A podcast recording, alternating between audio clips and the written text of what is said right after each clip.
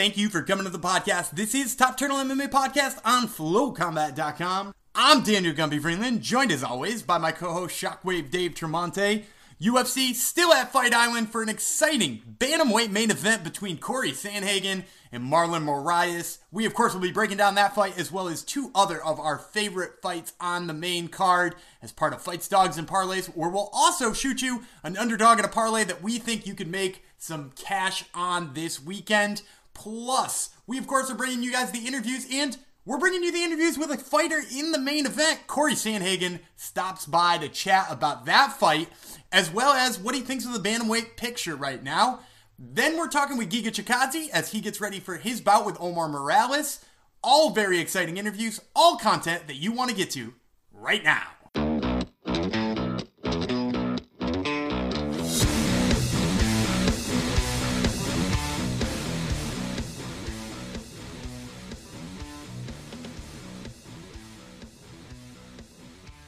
And joining me now is Corey Sandhagen, who fights Marlon Moraes as the headliner to UFC Fight Island 5. So, Corey, I'm going to start us off on a little bit of a downer note. Obviously, the last time out didn't go your way. It was your first loss in the UFC, and actually your, your first loss in almost four years, I, I'm just curious is when you go back to the gym with this one, how did you react to the situation? Did you feel like you know you did some things right, or was there a total you know re- overhaul of what you were doing?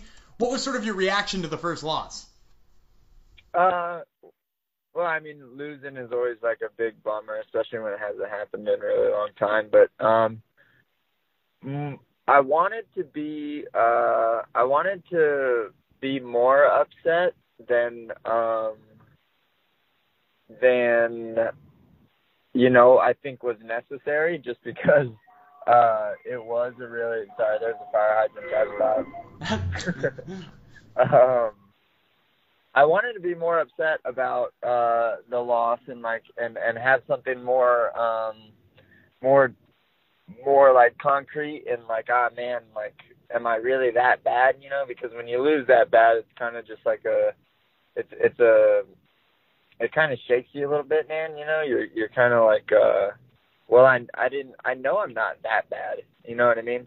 And then when i and then when i went back to kind of the drawing board and like thought about kind of everything and uh how i was before the fight and i i kind of chalked it up to a, a big mistake in um in where my headspace was before the fight. Um i was like very calm before that fight and uh I usually am someone that's a, uh, a lot more intense before I walk into the cage, and usually I have to bring myself down uh, in order to perform better. But in this circumstance, I needed to get myself up, but I didn't really realize that uh, where I was was a really bad thing, just because I, I hadn't had enough experience uh, to know that, you know. So it's kind of just one of those things where now I know where where I perform best, and uh, it's definitely not being as low on that arousal continuum as uh, as I was that night, which kind of led to a number of technical errors and stuff. So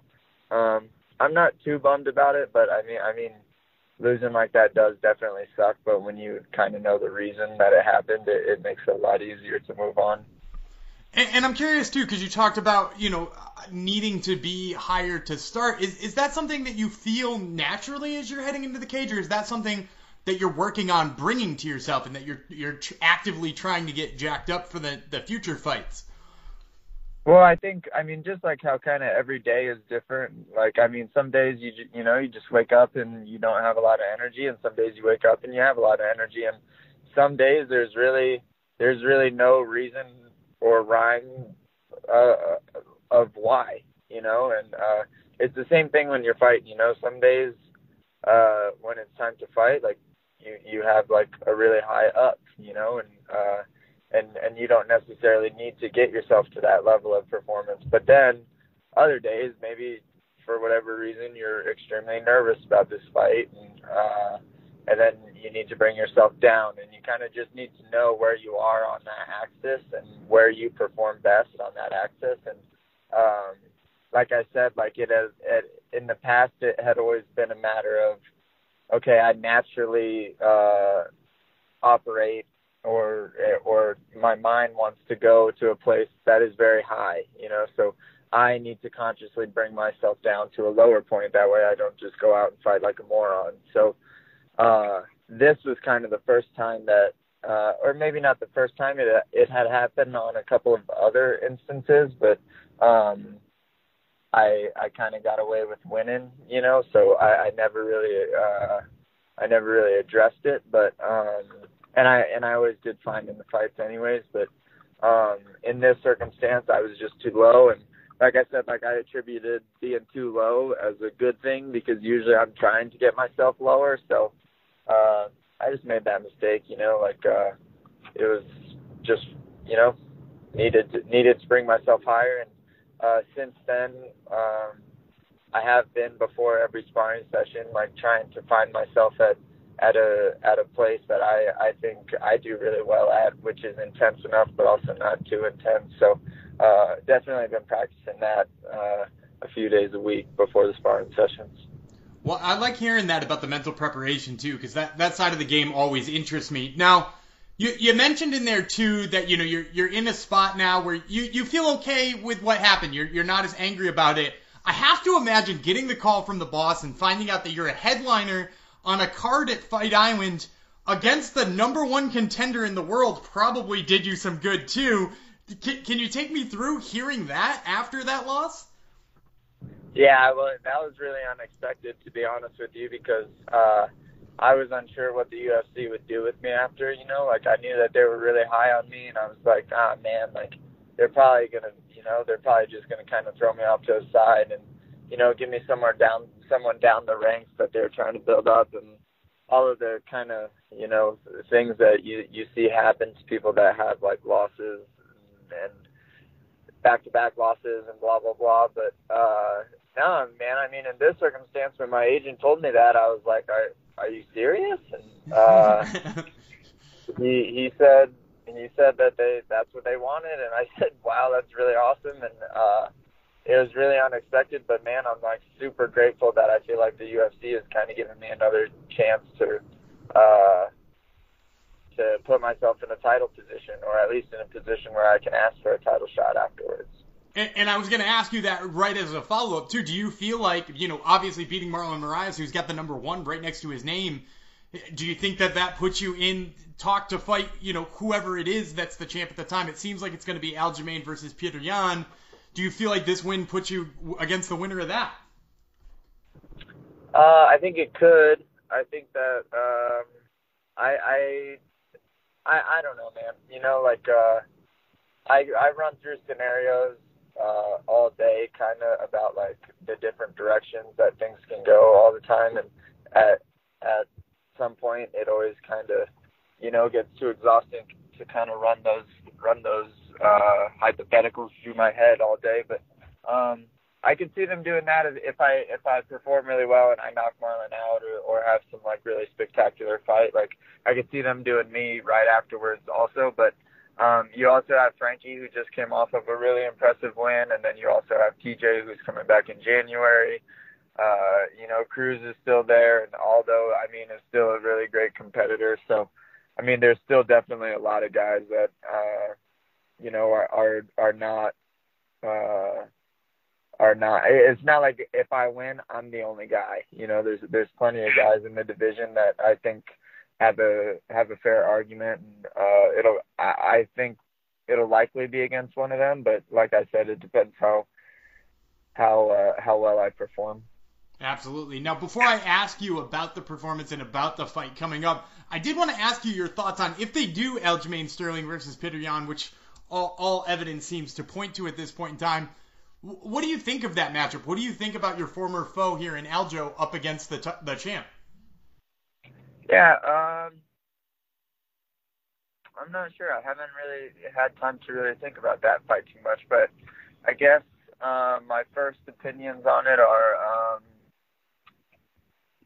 uh, I don't, I don't know. I don't think I could pick a winner for that one. I think that that's probably going to be a really interesting match, just kind of stylistically, because uh, I know they're both really good grapplers and they're both really good strikers. So yeah, I, I don't really know. But but then you have Yan, who's a lot cleaner and likes to hit a lot harder, and then you have Aljamain, who uh, who's a little bit more awkward, but uh, don't hit as hard. But um, yeah, so I don't know. It's, it's an interesting stylistic stylistic matchup for sure. Absolutely. Now let's talk about the stylistic matchup of your fight because you know you just mentioned going in there, getting a knockout win, and that how that would really change things. Is that sort of how you see this fight going? Do, do you see yourself getting in there and, and knocking out Marlon Moraes? Um, I think I can look really, really impressive, and I think that uh, Marlon, I, I do really well against guys like Marlon. I do well against guys that uh, have good footwork and also really like to throw a lot of heat on their punches. I, I usually do pretty good against those guys. Um, with Marlon, I'm not too sure. Uh, he has shown in the past that he can get hurt with some punches, um, which I, I, I hope to capitalize on, but I'm not really counting on.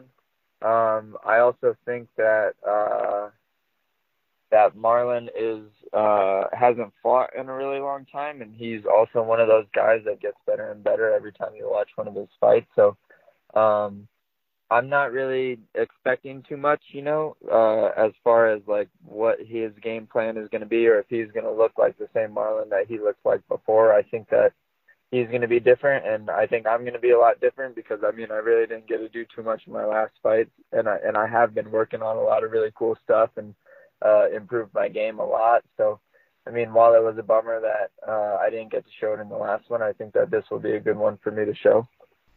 Absolutely. Well, we're looking forward to seeing it. Once again, fans, this is Corey Sandhagen who fights Marlon Moraes as the headline of UFC Fight Island 5. Corey, thanks so much for the time, man. I really appreciate it. Yeah, no problem, Dan. Thanks for having me on there. And that interview with Corey Sandhagen is brought to you by Marune Social. M A R U N E. Marune Social is the one and only social media app for the martial arts enthusiast. So whether you do kickboxing, judo, sambo, jujitsu, or any other martial art, log your training sessions to make sure that you are meeting your goals. They also give you a chance to tag different techniques so you can find them easily in the app and log your competition so that you have a nice running record of, you know, what you've been doing when you get out there and compete. Now, in addition to that, they also have an ad-free version of the app called Peak, which you can get at a crazy discount right now of $9.99. It's over an 81% discount right now. So head on over there, get in on the peak, get on a Marune Social, wherever it is you download apps. All right, and joining me now is Giga Chikadze, who fights Omar Morales at UFC Fight Island 5, Moraes versus Sandhagen. So, Giga, I know you were booked with a fight with Alex Caceres a little while back. You, you had to be pulled from that fight how frustrating was that for you in being that you know like Caceres was kind of like one of those first real big names you were going to get a chance to prove yourself against? Yeah, man. Um, uh, I was super excited to fight uh, Alex because I was watching his fight back in the days when I was in my country ten years ago, nine years ago. And uh, I, I remember how me and my friends were saying that, man, this guy is so nice to first watch. He's exciting, and uh, I remember that I told to my friend that, hey, man, I'm gonna beat his ass in the cage, and and uh, that was the the main reason why I was really excited to fight him. But uh, unfortunately, God had a different plan for me, and I'm in this position right now and fully concentrated on this fight. I, like that. Now, too, you, are fighting Omar Morales, who is a guy who is a little bit more of a striker. So it did wind up being a situation too where you're getting a guy who you, you match up well against, who, who's got the type of fighting you like. I know in the past you've said to me that everybody turns into a grappler when you you start hitting them, right? But do do you think that that's true of Morales too? Everybody, man, everybody. I know the he's a striker I I heard uh, nobody really wanted to take a fight against him in a lightweight, and now he's coming down to featherweight.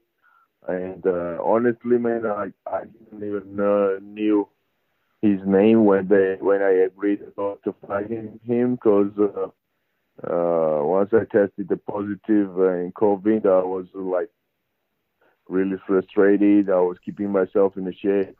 COVID was gone after 10 days, I tested again multiple times. It was already gone. Uh, and uh, yeah, I I just wanted to fight someone, and uh, appears that he, he it was uh, Omar Morales, and I'm just facing the yeah, just uh, anybody, you know. It was not that I, I check him out, I learned him first, and like that, you know. Well, I really like that mentality that you were willing to fight anybody, uh, especially you know, like like you said, given a layoff that you you didn't exactly plan. But with a win here, you're gonna be four and zero. Oh. Uh, are you looking for like that fight with Caceres again after this, or, or do you think that that merits fighting somebody much higher in the rankings? Uh, I believe I'll be I'll be uh, up on the rankings. Hopefully they put me after this fight in top 15. I know he's not uh, the huge name, but he's an undefeated lightweight fighter. He's a scary guy, looks like, you know. Uh, but he made his two good fights inside the UFC.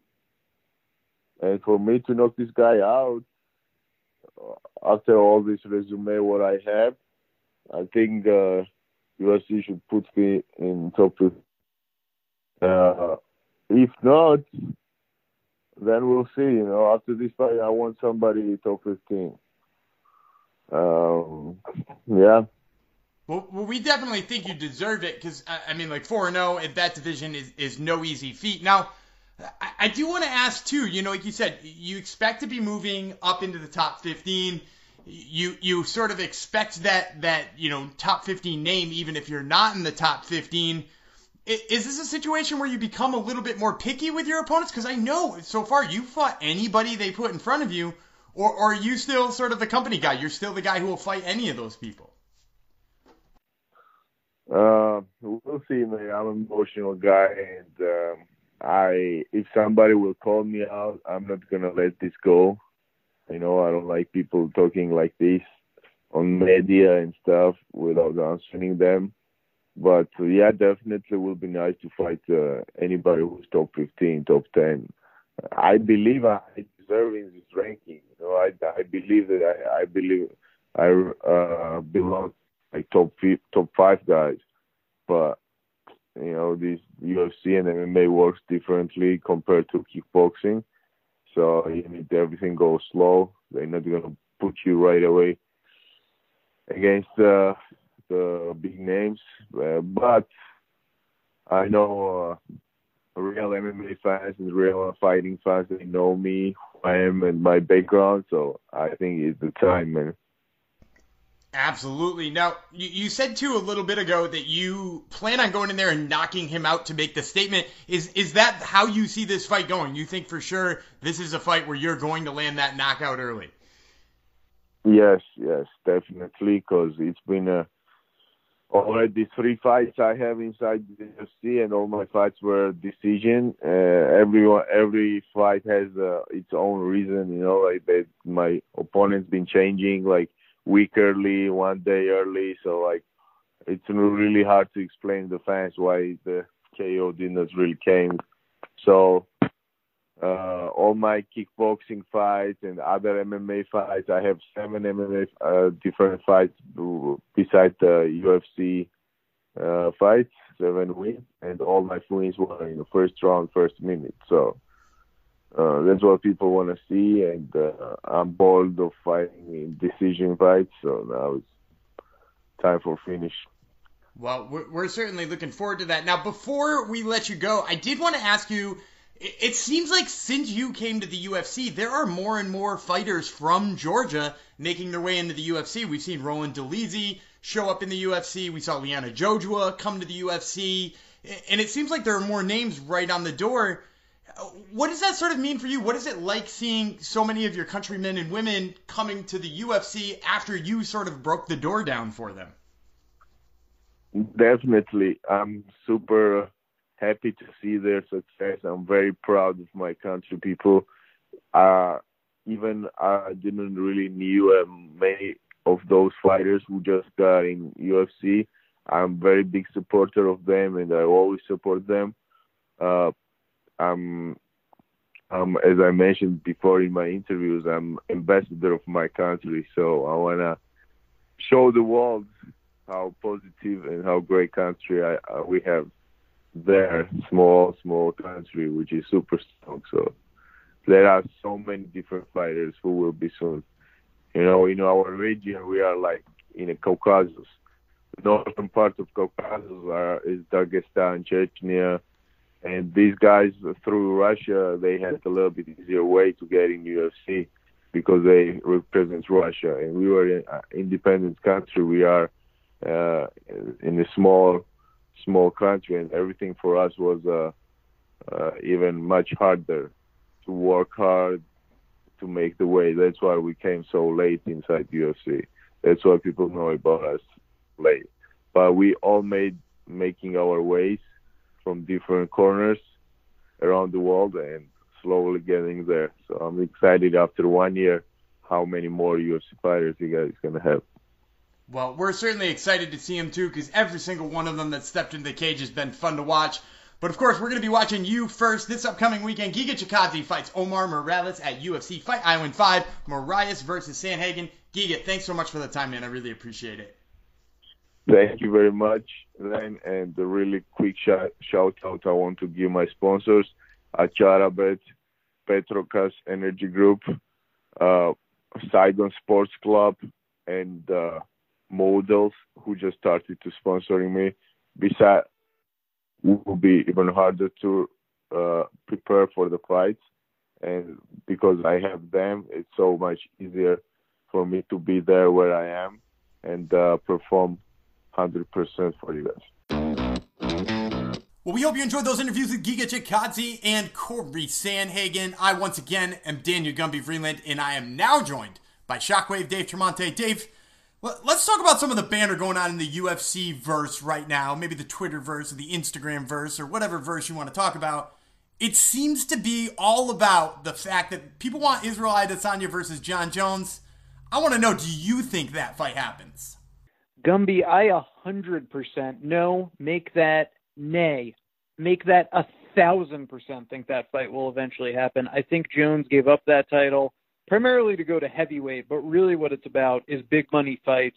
He had cleared out the division. There were no more big money fights at 205 anymore, no more grudge matches. Him and Izzy have gone out of their way to make this a borderline pro wrestling back and forth. The insults are almost getting too personal. Again, a little bit like wrestling. Is it bordering on a work? Is it a shoot? That's some insider wrestling terminology for you right there. But that's a money fight. And like we said last week on the podcast, I mean, who's gonna fucking beat Izzy? There's not really a great 185 fight, at, at, you know, or there's not really a great challenger for the 185 title for him. What are we doing? Waiting on uh, Jared Cannonier to get another win? That's gonna put everyone to sleep. Yeah, well, and I will say, first of all, I will point out that Jared Cannonier opened as a favorite against Robert Whitaker recently, which, first of all, I think is ludicrous, but uh, certainly the, the bookmakers think, and probably the public thinks, that Jared Cannonier is actually going to pull that off, which I don't. And then, yeah, you're right, we're going to see Robert Whitaker versus Izzy too, which, you know, the first one didn't end with me looking for more. And, and I think you made that point too about the fact that Jon Jones left that division just because the UFC was not going to pay him the big bucks to knock off, you know, Jiri Prochazka or to knock off Thiago Santos a second time or Glover Teixeira. Like, they weren't going to pay him to fight those, not the money he wants. So, like, yeah, he needs the big money fight. He thought going up to heavyweight was the only option. I think with such a performance against Costa, Izzy opened up the possibility that there might have been a money fight left to go at 205. The only thing that makes me have pause, and, and I'd like to get your input on this, is that it gives me pause that, like, would Jon Jones fight again at 205 for no title? Yeah, yeah, definitely. I think at his age, at this point, he's just looking for the fat envelopes.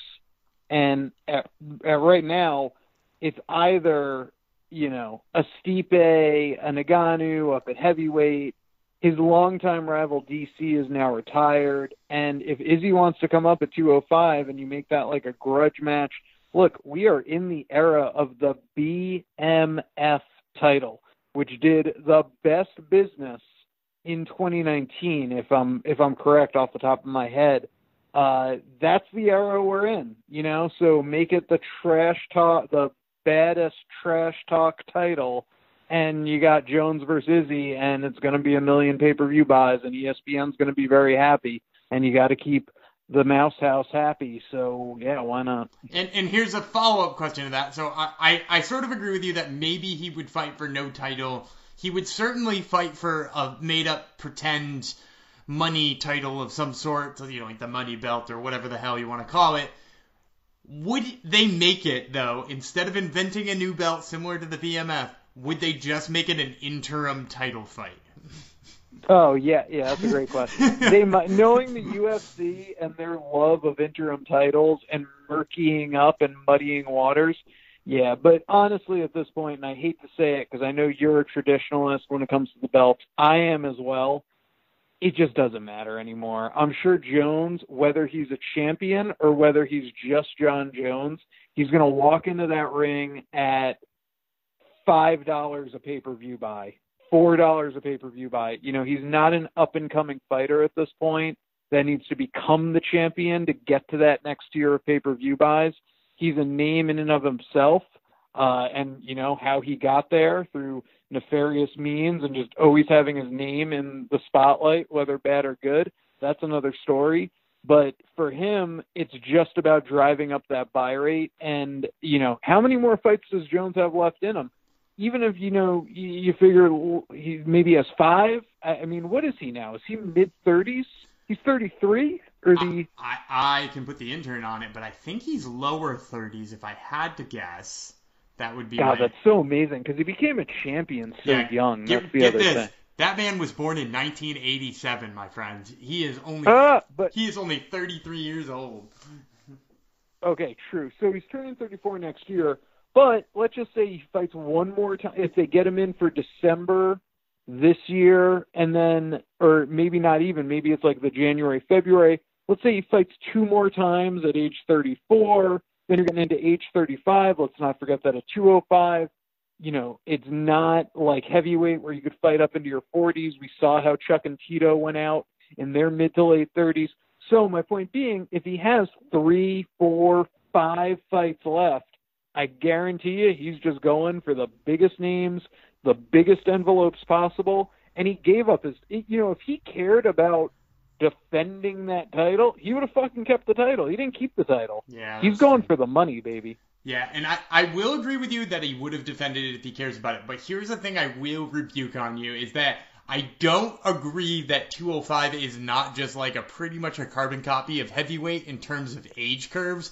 Because guess how old the current 205 champion is?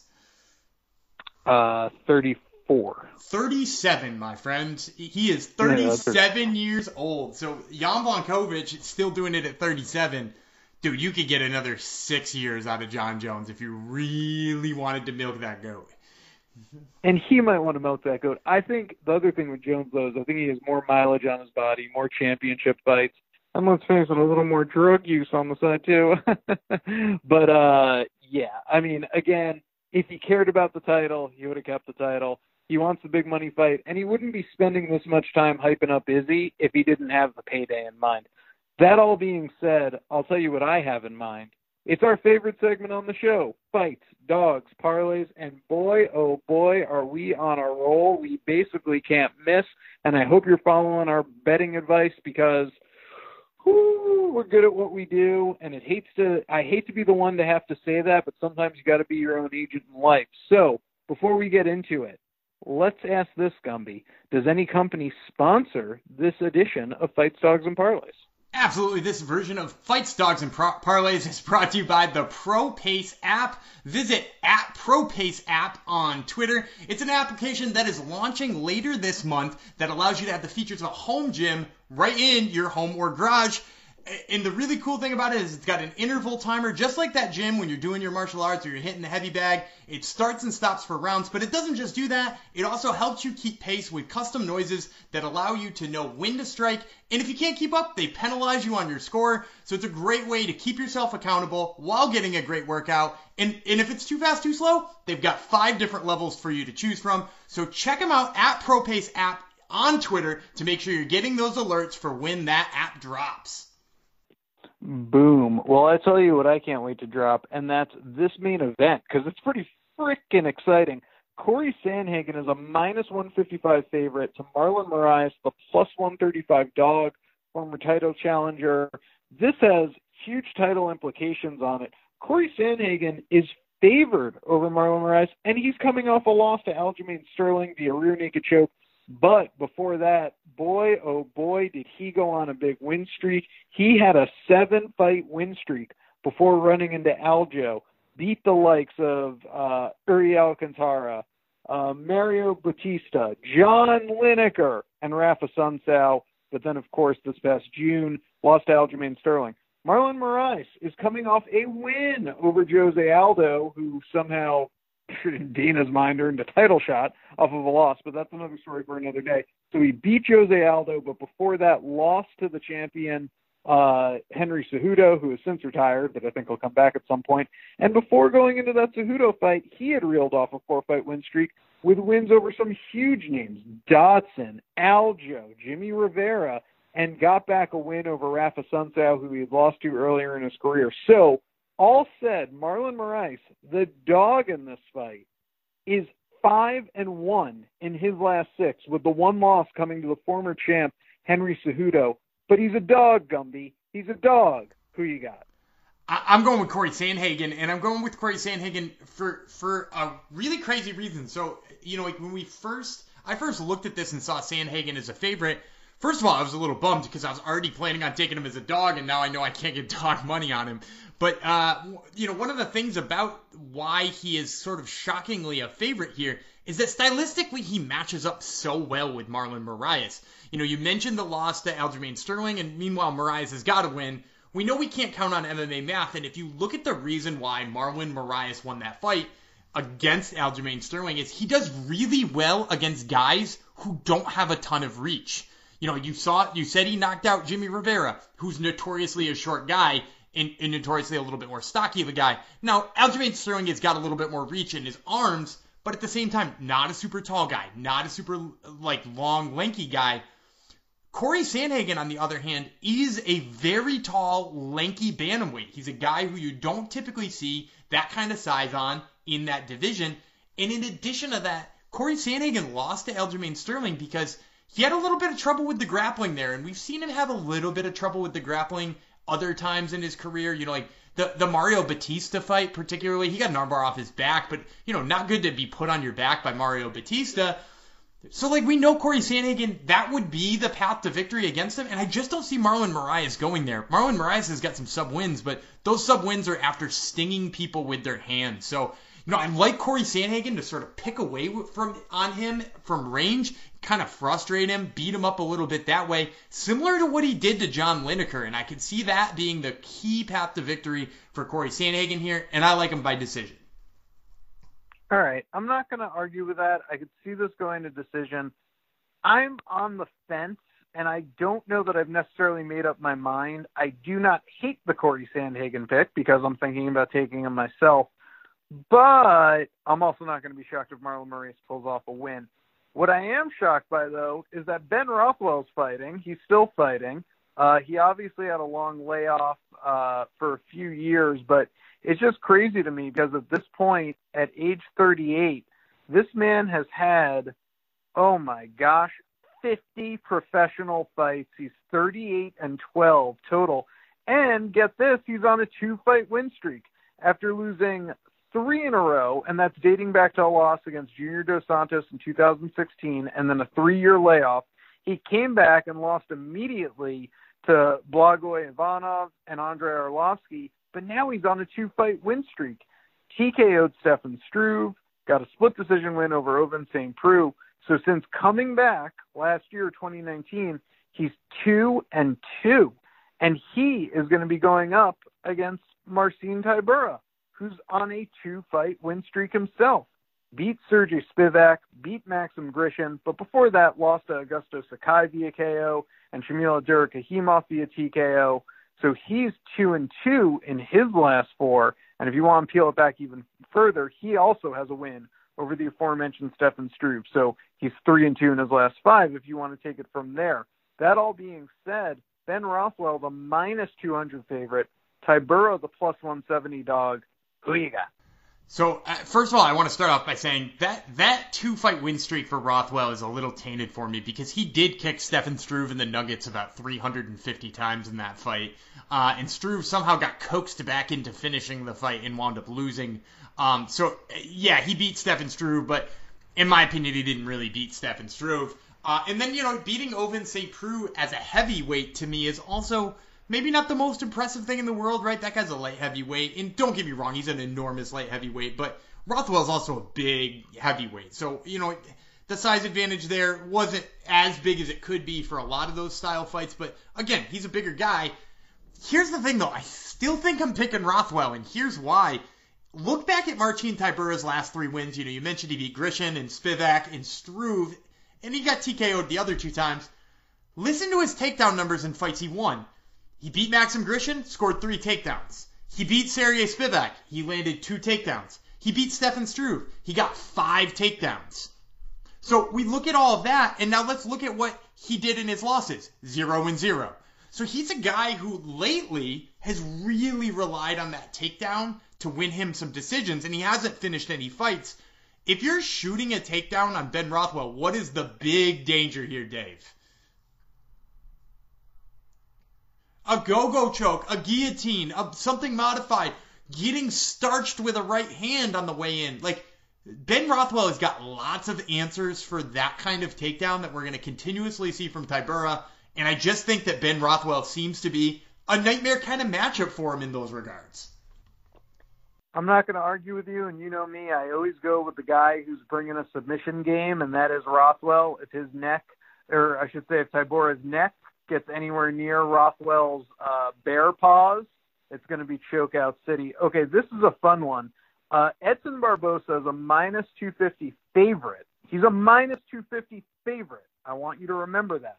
He's facing Makwan Amirkhani, a plus 210 dog. But here's the crazy ish Edson Barboza's on a three fight losing streak. And if you want to peel it back a, a ways, he is one and five in his last six. So now he's faced top flight competition, the best of the best at 155. But I always start to worry about fighters when they become known as the fun fighters. The guy Joe Rogan waxes poetic about on his fight companions for four hours. We all love Edson Barboza. We all love his kicks. But this is a pivotal point in his career. Uh, three fight losing streak to Gaethje, Paul Felder, Dan Ige. Both uh, Ige and Felder were split decision losses. He beat Dan Hooker with a KO. Great fight back in December of 2018. Lost to Kevin Lee via TKO before that. Lost to some guy. I don't know. I don't even know what happened to this guy. His name's Khabib Nurmagomedov. Never heard of him. And that was a unanimous decision loss. That must have been really ugly. Uh, but that being said, he's the favorite here. Uh, Makwan Amirkhani coming off a win over Danny Henry uh, via Anaconda choke. We love that. Lost to Shane Burgos before that. Beat Chris Fishgold and Jason Knight before that. So he is three and one in his last four. That's dating back to 2018. But a two to one dog here, really. Who you got? You know, I, I have been thinking about this fight a lot in the last couple of days because I, I'm wondering what kind of fighter here Edson Barboza is. Because first of all, while we are saying he's coming off of a three fight losing streak, I scored that fight against Danny Ige for him. I, I 100% thought Edson Barboza won that fight. He won two out of three rounds. There's no way you score that fight for Danny Ige in my mind. So for me, he's 1 0 at, at featherweight. And now we see him against a guy in Makwan Amirkhani who, like you said, has a loss against like the only really notable name in that last four fights is Shane Burgos, and that's who he has the loss to.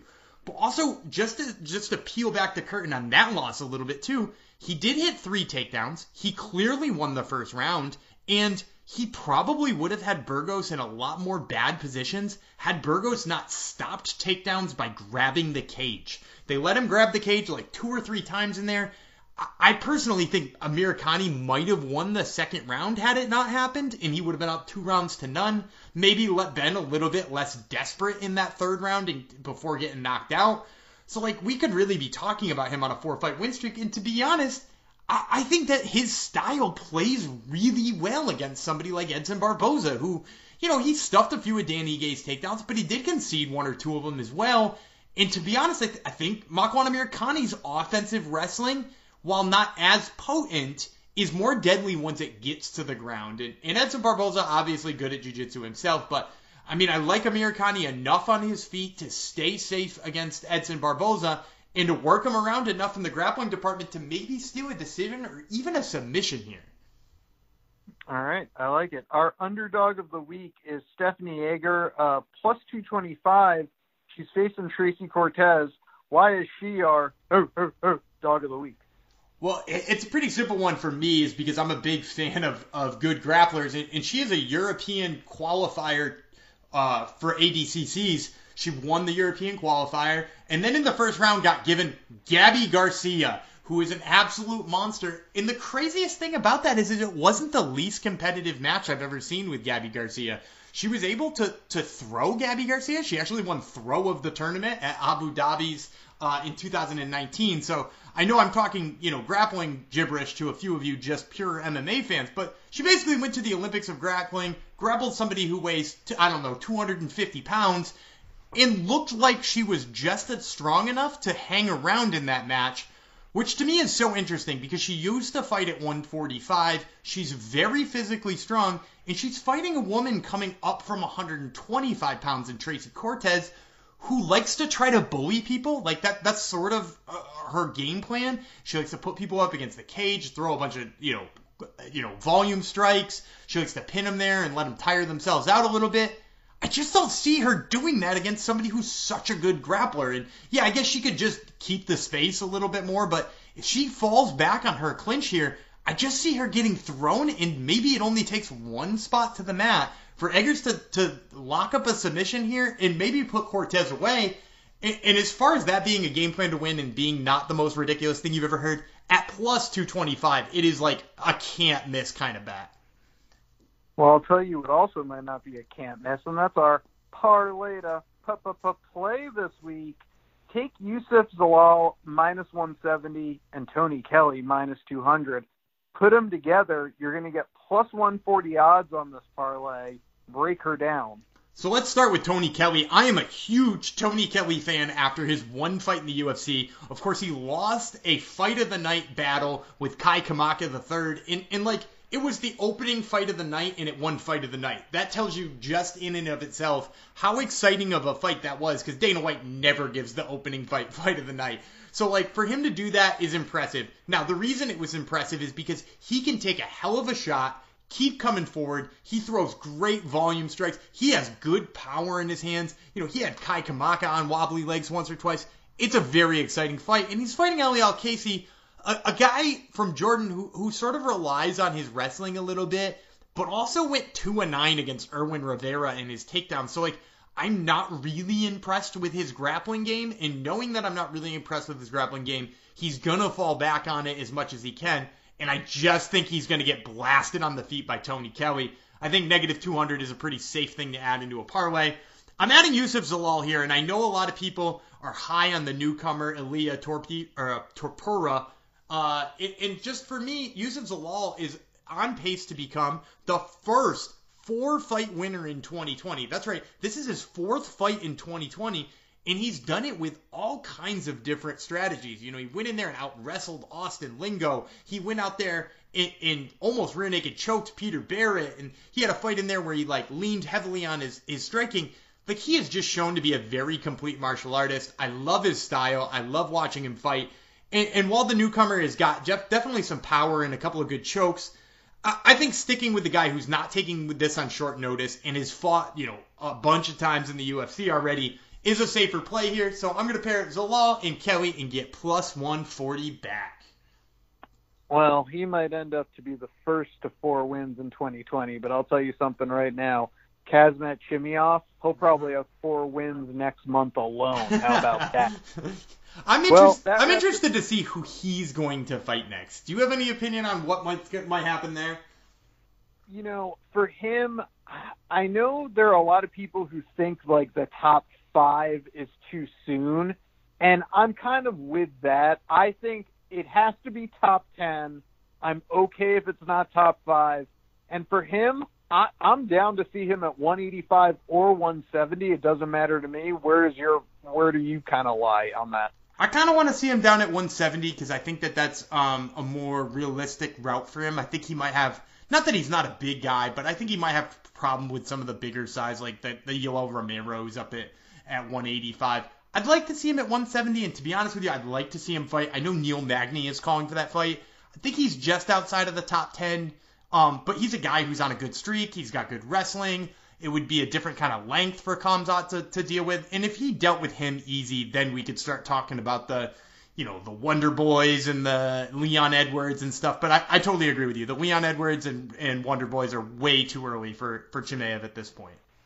I could live with a Magny, even if he's like ranked number 12 or whatever, but he's another one where it's like, you know, veteran presence, good all around, doesn't really have one blaring weakness, doesn't really have one blaring strength. That's a great next step for him, in my opinion. So I Yeah, like that and, one and very he and well. he wants the fight too. Like Neil Magny wants that fight, so like give it to Neil Magny. Who you know he could headline a card and we would watch it.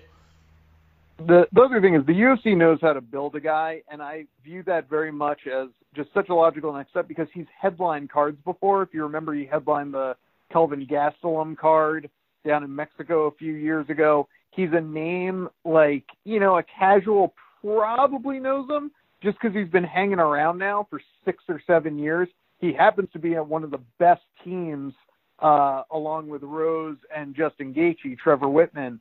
So I think that kind of helps his stock as well because someone sees him going up against Chimaev and you're like, hey, who's that guy again? And then your buddy says, oh, he trains with uh, Justin Gaethje and Rose Namajunas. He is that same coach. So I think that's a great next step, but not top five yet.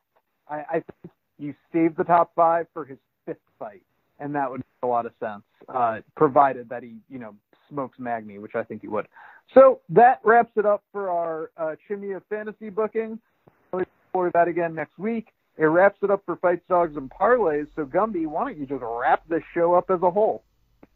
And that's going to do it for another episode of Top Turtle MMA Podcast. We want to thank you, the fans, for tuning in each and every week. Couldn't do what we do without you guys. We also want to thank FloCombat for having us on. And we want to thank our sponsors, Marune Social and the ProPace app. Make sure to check out and keep an eye out for the ProPace app. Plus, you should also check us out on Twitter at Top Turtle MMA and Instagram, same thing, at Top Turtle MMA. I'm Daniel Gumby Freeman. He's Shockwave Dave Tremonte. And we'll catch you next week.